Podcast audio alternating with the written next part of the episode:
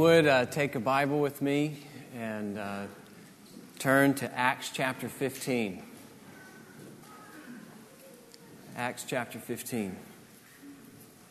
Uh, if you're using a Pew Bible, so if you, if you, don't have a Bible, grab one of the Pew Bibles, and you can find it on page 923. Pew Bible.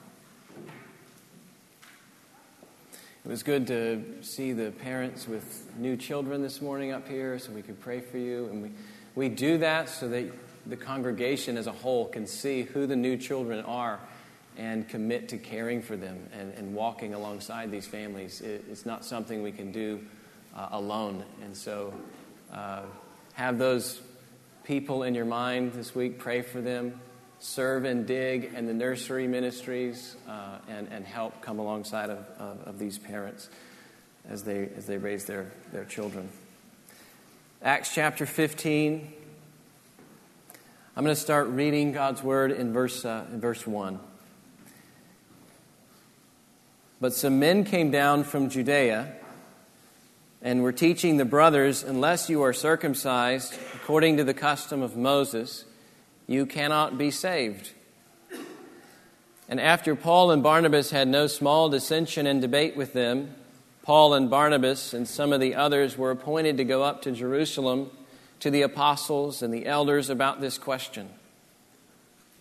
So, being sent on their way by the church, they passed through both Phoenicia and Samaria, describing in detail the conversion of the Gentiles, and brought great joy to all the brothers. When they came to Jerusalem, they were welcomed by the church and the apostles and the elders, and they declared all that God had done with them. But some believers who belonged to the party of the Pharisees rose up and said, It is necessary to circumcise them and to order them to keep the law of Moses. The apostles and the elders were gathered together to consider this matter. And after there had been much debate, Peter stood up and said to them, Brothers, you know that in the early days God made a choice among you that by my mouth the Gentiles should hear the word of the gospel and believe. And God, who knows the heart, bore witness to them by giving them the Holy Spirit, just as He did to us. And He made no distinction between us and them, having cleansed their hearts by faith. Now, therefore, why are you putting God to the test by placing a yoke on the neck of the disciples that neither our fathers nor we have been able to bear? But through the grace of the Lord Jesus, we believe in order to be saved, just as they will. And all the assembly fell silent and they listened to Barnabas and Paul as they related what signs and wonders God had done through them among the Gentiles. After they finished speaking, James replied, Brothers, listen to me. Simeon has related how God first visited the Gentiles to take from them a people for his name. And with this, the words of the prophets agree, just as it is written after this, I will return and I will rebuild the tent of David that has fallen. I will rebuild its ruins and I will restore it, that the remnant of mankind may seek the Lord, and all the Gentiles who are called by my name, says the Lord, who makes these things known from of old. Therefore, my judgment is that we should not trouble those of the Gentiles who turn to God but should write to them to abstain from the things polluted by idols, and from sexual immorality, and from what has been strangled, and from blood. For the, from ancient generations, Moses has had in every city those who proclaim him, for he has read every Sabbath in the synagogues. Let's pray together. Father, we thank you for this word, and we pray that it would do a great work in our hearts.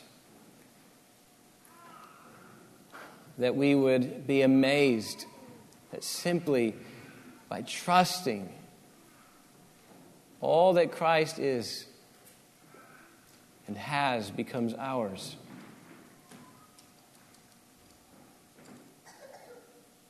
And it's in His righteousness that we stand. Father, I pray that this would also encourage those who are riddled with guilt day in and day out, who are exhausted in their strivings, that they would see afresh salvation is by faith alone, by grace alone, in Christ alone. And it would free them and liberate them to serve you with greater zeal than they ever have before. I ask it in Jesus' name. Amen. So we come to Acts 15 and we hit another controversy in the church.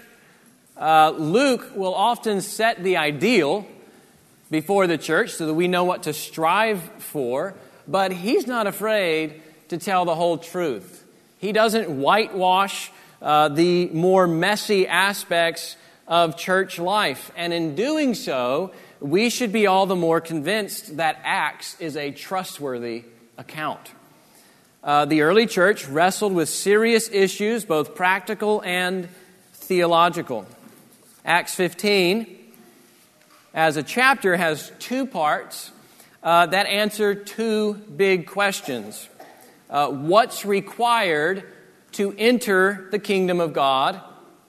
And how does one live once in the kingdom of God? And we'll address only the first question uh, today what's required to enter the kingdom of God. A baseball team has certain requirements for you to play. A university has certain requirements for you to register. An employer has requirements before they hire you. Countries have requirements before you can pass through customs. We're used to asking this question What's required for me to enter? But among all places and institutions and organizations that we can enter, only one matters most for eternity the kingdom of God. The kingdom is where God manifests his presence and his rule with his people. His kingdom far surpasses all others in joy, glory, beauty, satisfaction, riches, peace, duration. What's required to enter His kingdom? The Bible teaches that we're all born outside God's kingdom. We're born in Adam, and that means we, we enter the world in revolt against God's kingdom. We're banished from his kingdom and will never see its light or know its life by our own doing. So, if we're to enter God's kingdom, it must be on God's terms. How does one enter? That's a question the early church wrestles with here. Paul and Barnabas, they, they finished their first missionary journey uh, in Acts 14 27, you know, they, they, declare how God had, had opened the door of faith to, to the Gentiles. All these Gentiles were coming in. But some of the Jewish Christians aren't so sure about Gentiles entering so freely, and Luke mentions their issue twice. Verse 1 Some men came down from Judea and were teaching the brothers unless you're circumcised according to the custom of Moses, you can't be saved. Uh, again, in verse 5, some believers who belonged to the party of the Pharisees rose up and said, It's necessary to circumcise them and to order them to keep the law of Moses. I'd hope that if someone entered our church and asked any of you, How can I enter the kingdom of God? you would be able to tell them by faith in Christ alone. Full stop.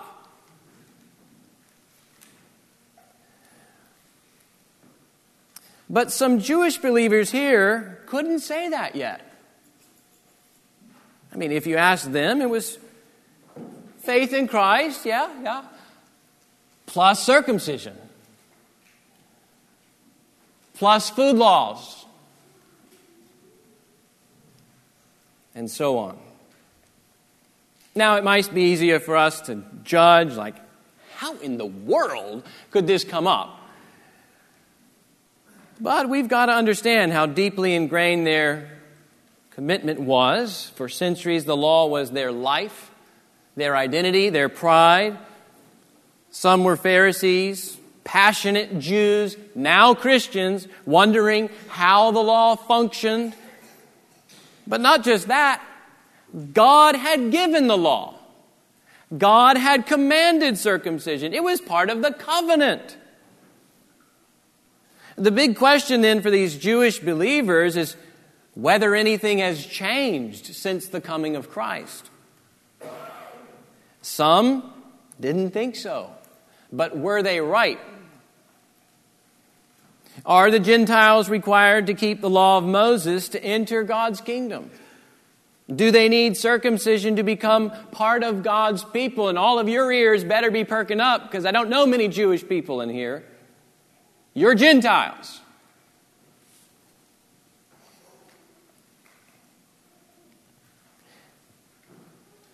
The answer to these questions is a resounding no.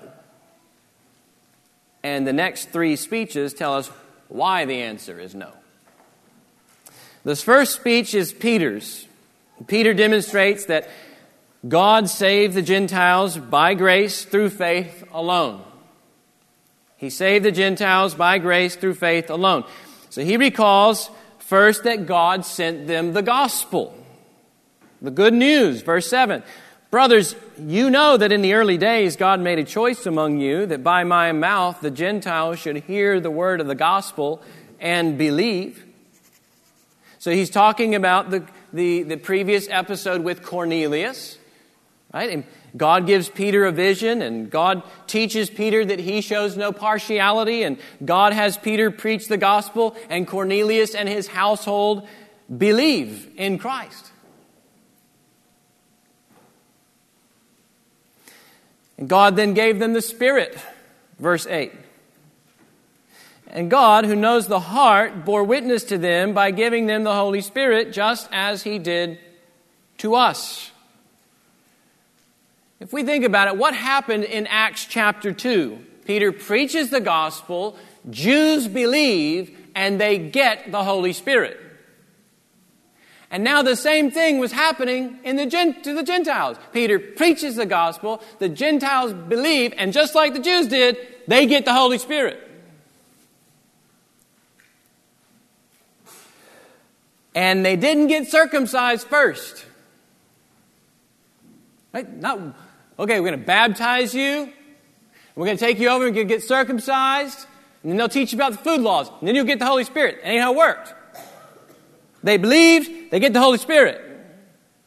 They didn't become Jews first.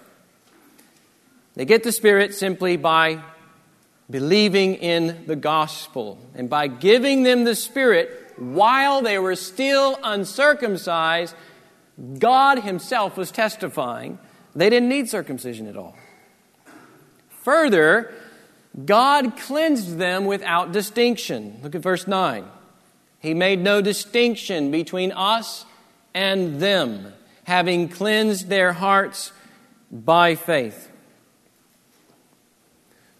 None of us can enter God's holy presence covered in our moral filth, our, our rebellion. But through faith in Christ, the Spirit applies Jesus' death to us and, and the benefits of his death, and he washes us from all that makes us guilty before God. God doesn't grant that cleansing based on circumcision or law keeping or because they were of the Jewish race and that's proven by the fact that he cleansed Gentiles simply by faith. They have no circumcision to show, All they have is faith in Christ, and that's all that matters for entering the kingdom of God clean and forgiven. And that's true for all peoples everywhere without distinction. God sent the gospel, God gave the Spirit, God cleansed without distinction. What's Peter's conclusion? You best get out of God's way. Look at verse 10. Now, therefore, why are you putting God to the test? So, this is serious business. They're testing God with this teaching, provoking his wrath. Why are you putting God to the test?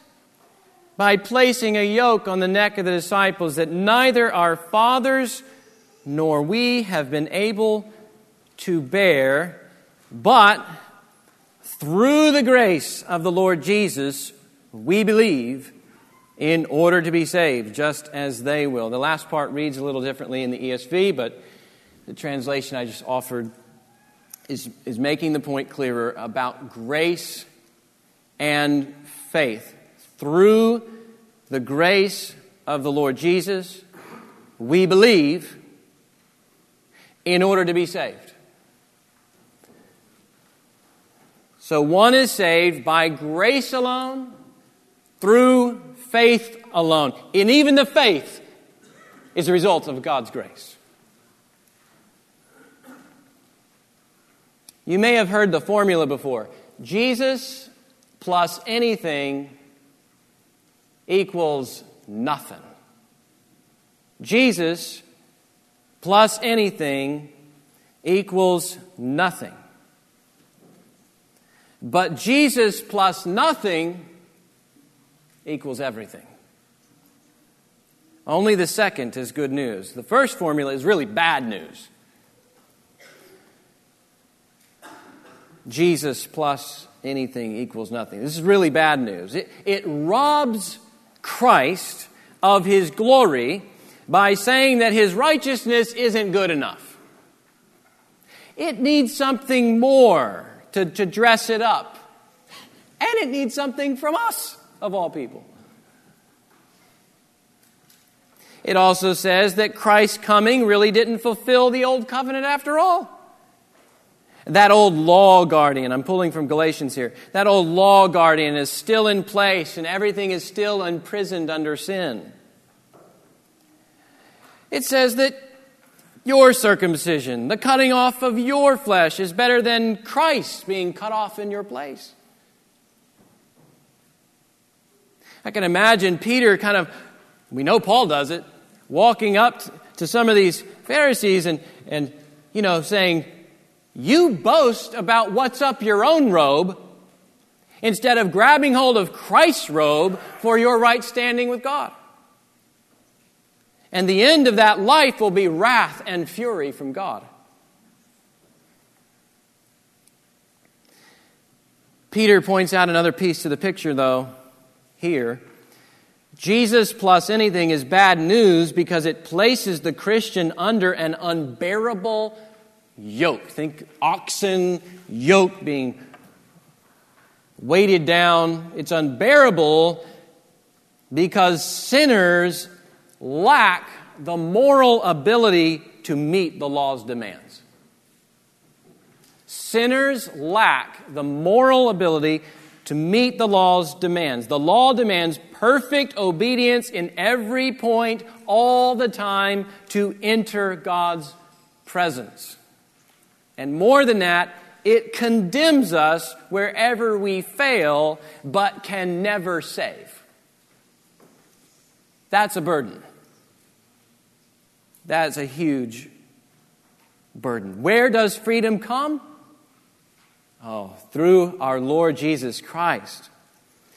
You see, Christ fulfilled the law even as that law related to something like circumcision. He was cut off in our place.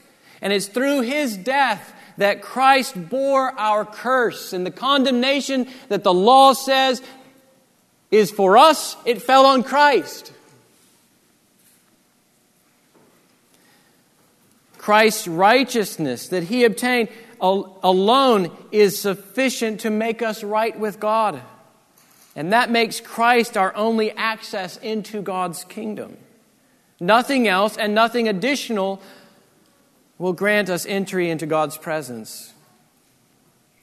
This is all God's doing. Salvation is by grace alone, through faith alone, in Christ alone. And that's kind of the gist of Peter's speech.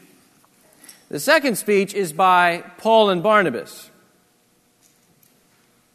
Uh, Luke shows that, that God authenticates his, the Gentile inclusion with signs. God authenticates the Gentile inclusion with signs. So, verse 12 all the assembly fell silent, and they listened to Barnabas and Paul as they read what signs and wonders God had done through them among the Gentiles. I won't say much here because we've already covered this uh, several times in the last few weeks. Uh, but signs and wonders and acts have an authenticating function, and here they authenticate the Gentile mission. So, in the same way that God had performed signs among the Jews, he was performing the same signs among Gentiles to show that he was manifesting his kingdom among both Jews and Gentiles. That both Jew and Gentile were welcome in without distinction. Circumcision wasn't needed. And then comes a third speech here by James. James recalls Peter's words, but adds a crucial support. God promised the Gentile inclusion in Scripture. God promised the Gentile inclusion in Scripture. Verse 15, he says, With this, he, he grabs, verse 14, rehearses what Peter just said, and he says, With this, the words of the prophets agree, just as it is written, After this I'll return and I'll rebuild the tent of David that has fallen. I'll rebuild its ruins and I'll restore it, that the remnant of mankind may seek the Lord, and all the Gentiles who are called by my name, says the Lord, who makes these things known from of old. Now, that quotation comes primarily from Amos 9, uh, Amos 9, verses 11 to 12. And if you've read Amos uh, lately, he's not pulling any punches. For nine chapters, he doesn't pull any punches. He hammers Israel for their sin and their idolatry and their injustice. In fact, Israel looks just like the rest of the nations, and that's why God would judge them. They had God's law, but surprise, surprise, they could not keep it.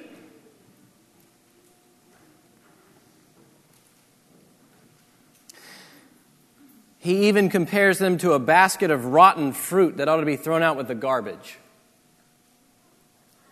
In other words, Amos's prophecy is filled with reminders of how Israel couldn't save themselves by the law. Imagine that quotation ending up in this dialogue. If they couldn't save themselves by keeping the law, then how would they be saved? And that's where Amos chapter 9 comes in, verses 11 to 12. Right at the end of the prophecy, dark with condemnation, there's this ray of hope. It's about God's future grace. God's future grace would work to save them, and James mentions two aspects in particular. One is God's grace to restore David's kingdom. Verse 16. I'm going with a quotation here in, in uh, Acts 15. So this verse 16. After this, I'll return. So this is God promising a future return to save his people. God's going to come. And when he does, he says, I will rebuild the tent of David that has fallen. I will rebuild its ruins and I will restore it. When Amos is talking, David's kingdom is on the brink of destruction, but God would come and restore the kingdom, just like he told, promised David that he would do. Your throne, your house, your kingdom is going to last forever. God's being faithful to His word. He's going to come. He's going to do this by grace. And how does the book of Acts demonstrate that fulfillment? Through the resurrection of Jesus. Right? We've been here multiple times. Uh, Acts 13 was back to back to back Old Testament quotations proving that Jesus was the newly installed Davidic king. Psalm 16, Psalm 2, and Isaiah 55.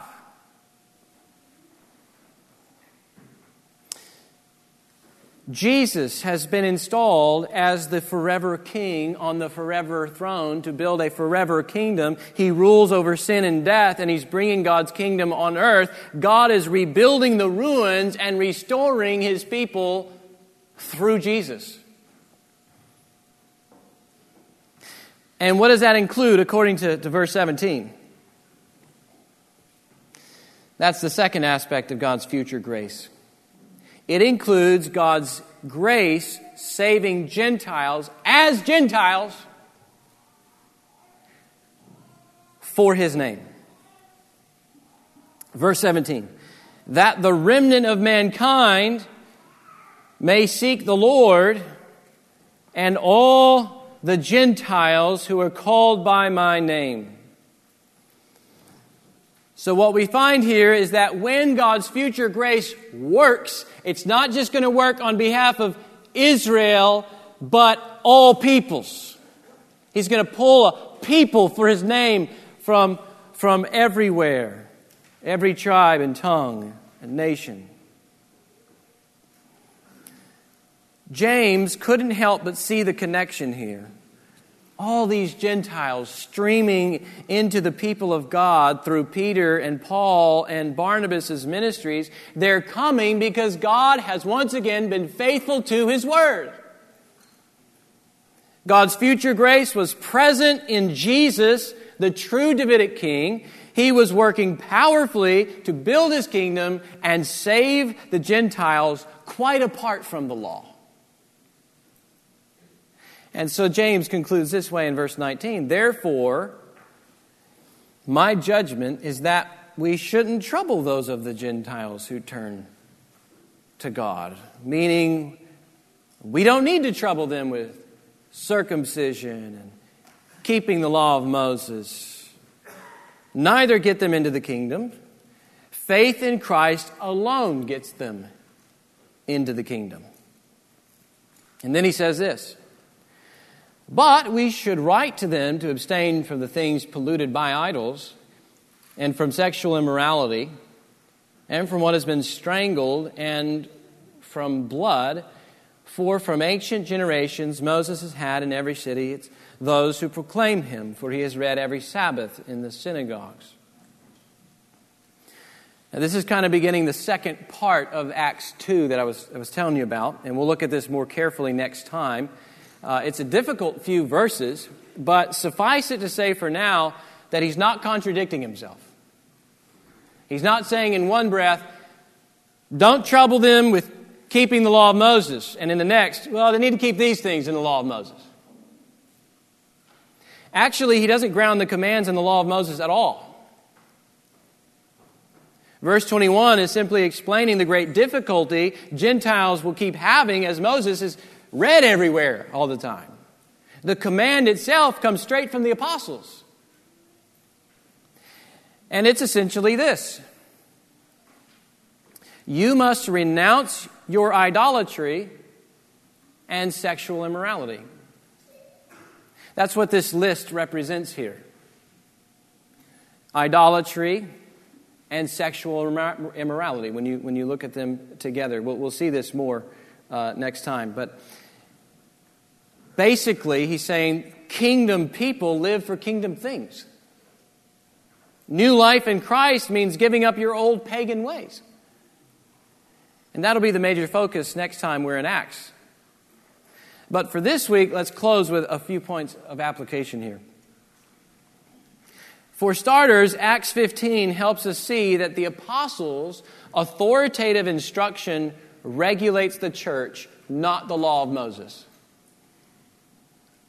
The apostles' authoritative instruction regulates the church, not the law of Moses. We can see this in that the law of Moses commanded circumcision, but here the apostles tell the Gentiles it's not necessary.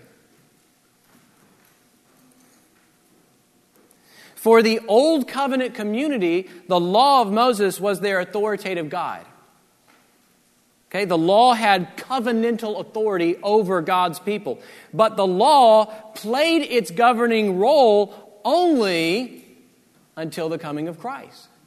That's, what, that's the argument Paul makes in, in Galatians 3, 3 and 4. Jesus inaugurated a new covenant, and that new covenant now regulates the church. What is the new covenant? Your New Testament in your, in, in, in, your, in your scriptures. Acts is a great place to see this, this uh, we call a redemptive historical transition taking place. Okay, that, that's also why you see the church. What are they doing when they gather together? They're devoting themselves to what? Do you know from Acts 2? The apostles' teaching. Not the law of Moses. The synagogues were doing that. This new community is devoting themselves to the apostles' teaching. Now, that doesn't mean we disregard the law. That doesn't mean we disregard the law of Moses. That doesn't mean the law of Moses is now less important. That doesn't mean the law of Moses is now less authoritative. Rather, we just can't read that law, that law covenant, apart from how the apostles interpret it and apply it to the church under the new covenant. So you'll see them quoting all over the place from, from the law, in the letters and whatnot. They are, they are taking that old covenant and saying, and this is how that stuff applies since the coming of Jesus.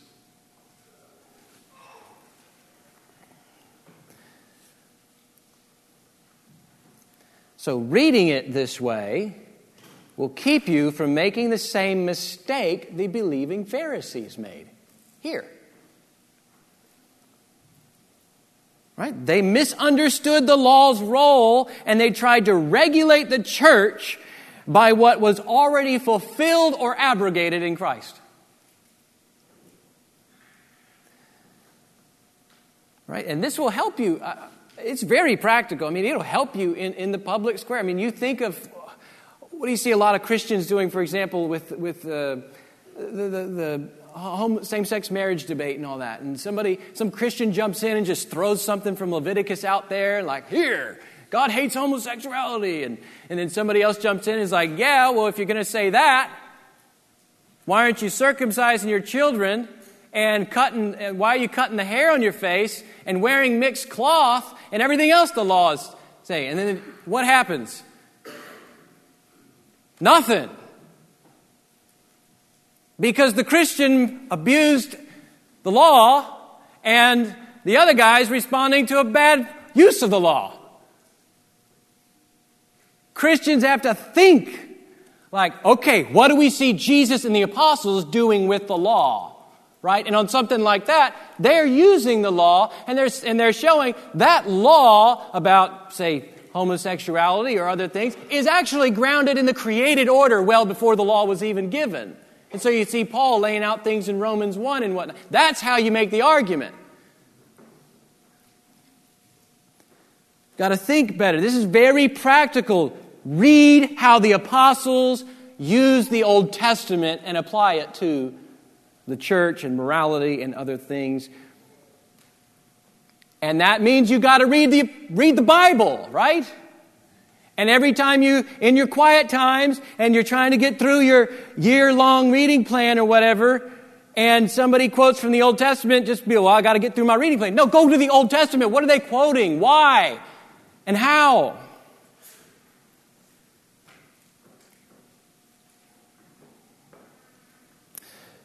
You won't know how your Bible fits together or how this or that Old Testament passage applies or where you're at in God's redemptive story unless you devote yourself to the apostles' instructions. You'll end up reading the Old Testament moralistically instead of through God's ultimate revelation in Christ, whom it all pointed to in the first place. Uh, second, hope in God to preserve the gospel and renounce any teaching that, com- that compromises the gospel. Hope in God to preserve the gospel. This controversy, I mean, it could have gone really bad. Badly. You have the, the false teaching itself. You have people within the church spreading the false teaching within the church. And then you have these competing cultures and ethnicities, Jew and Gentile. This has all the trappings of a total disaster waiting to happen. And yet the Lord just amazingly orchestrates the whole matter so that the whole church ends up uniting. That's, that's what we're going to get to. The whole church makes this decision alongside the apostles and the elders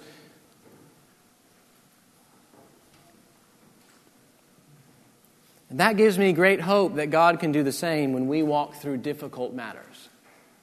Or when we are encountering things like, even in, in, in the, in the public square, of, of, of racism and questions like this in, in the American culture. Like, I have great hope for the Church of Jesus Christ because God reigns there. And if we, the more we're giving ourselves to the gospel and what it's truly teaches, the more we will be united.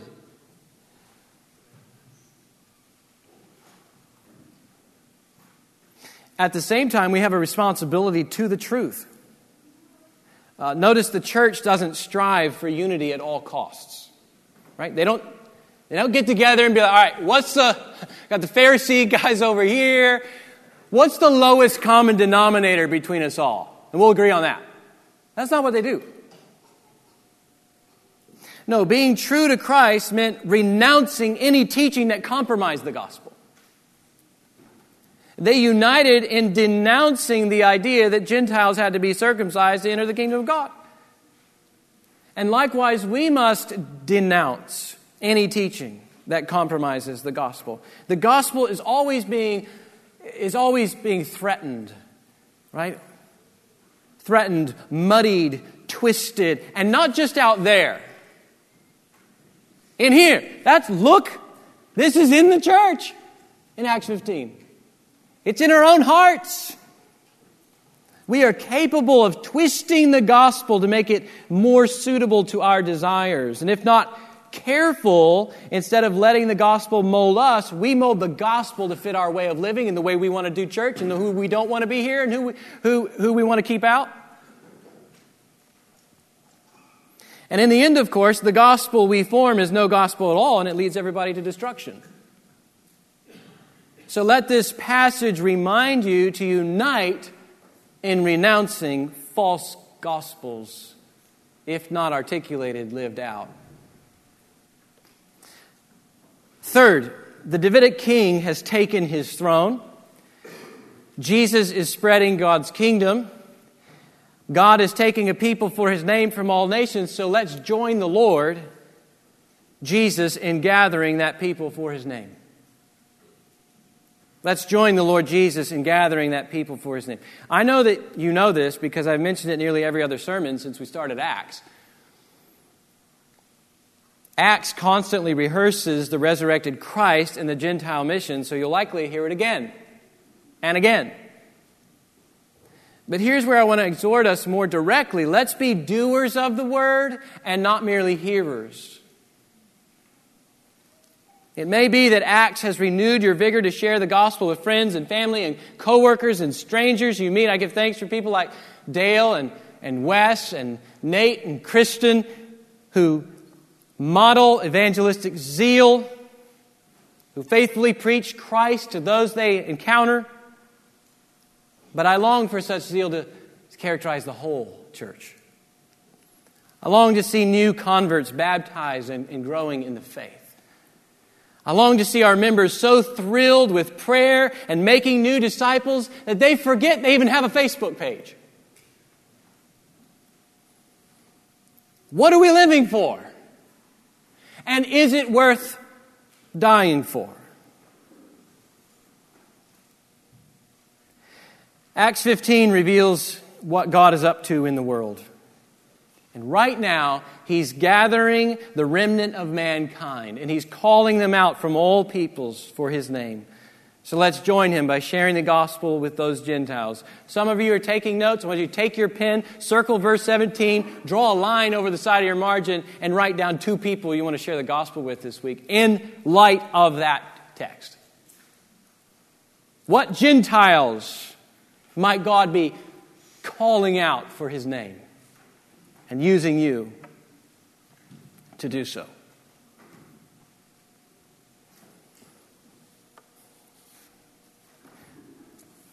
Fourth, as you share the gospel with others, remember that salvation is by faith alone and not by works. Salvation is by faith alone, not by works. Even, even Christians, as we see here, can be prone to forget this. What started as a mission to bring someone to Christ can quickly turn into a mission to make people just like them.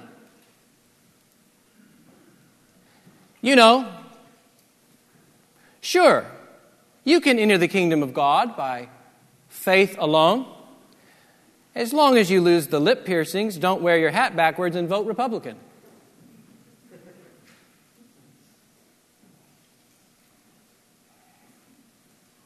It may sound ludicrous, and perhaps we wouldn't even use those words, but sometimes we don't even realize how much our cultural commitments warp our gospel call.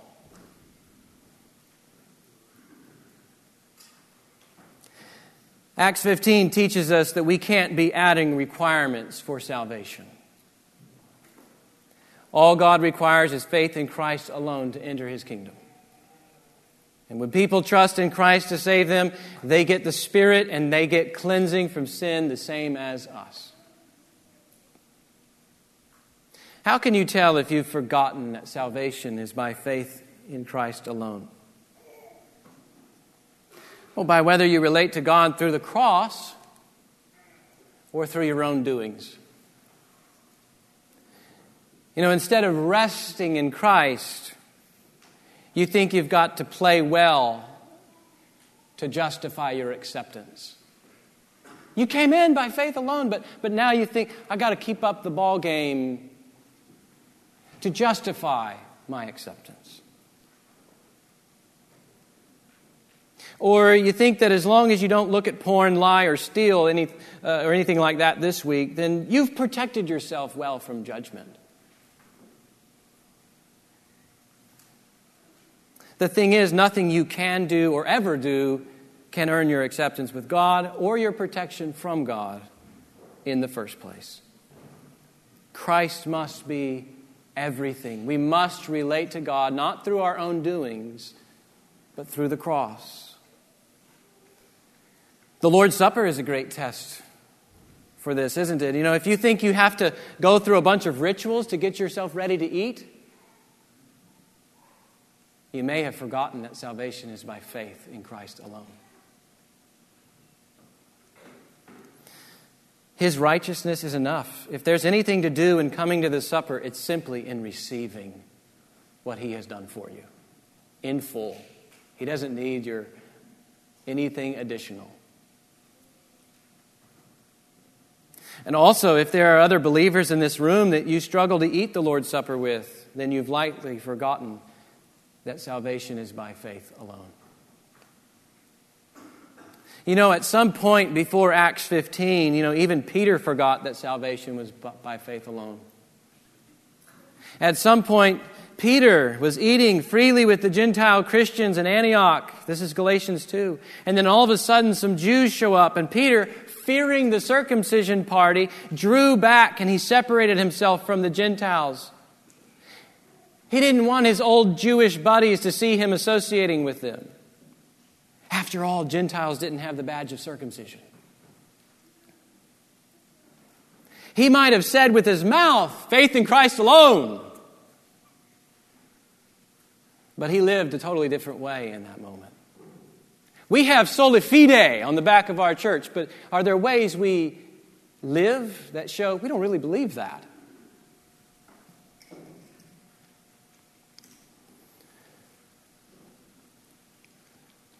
Paul has to rebuke Peter for this. He said that Peter's conduct was not in step with the truth of the gospel. You see, community will often press us to see if we really believe the gospel or not. How about your conduct? Is your conduct, that is, the way you treat others in the church, no matter how much they're not like you or do things not like you, is your conduct in step with the truth of the gospel that salvation is by faith in Christ alone? Or is there maybe a little bit of Jesus plus something else that you're requiring of others? Acts 15 turns us away from such conduct by pointing us to a much better gospel. The good news is that all that Jesus is and all that Jesus become, uh, all that Jesus has becomes ours simply by faith alone.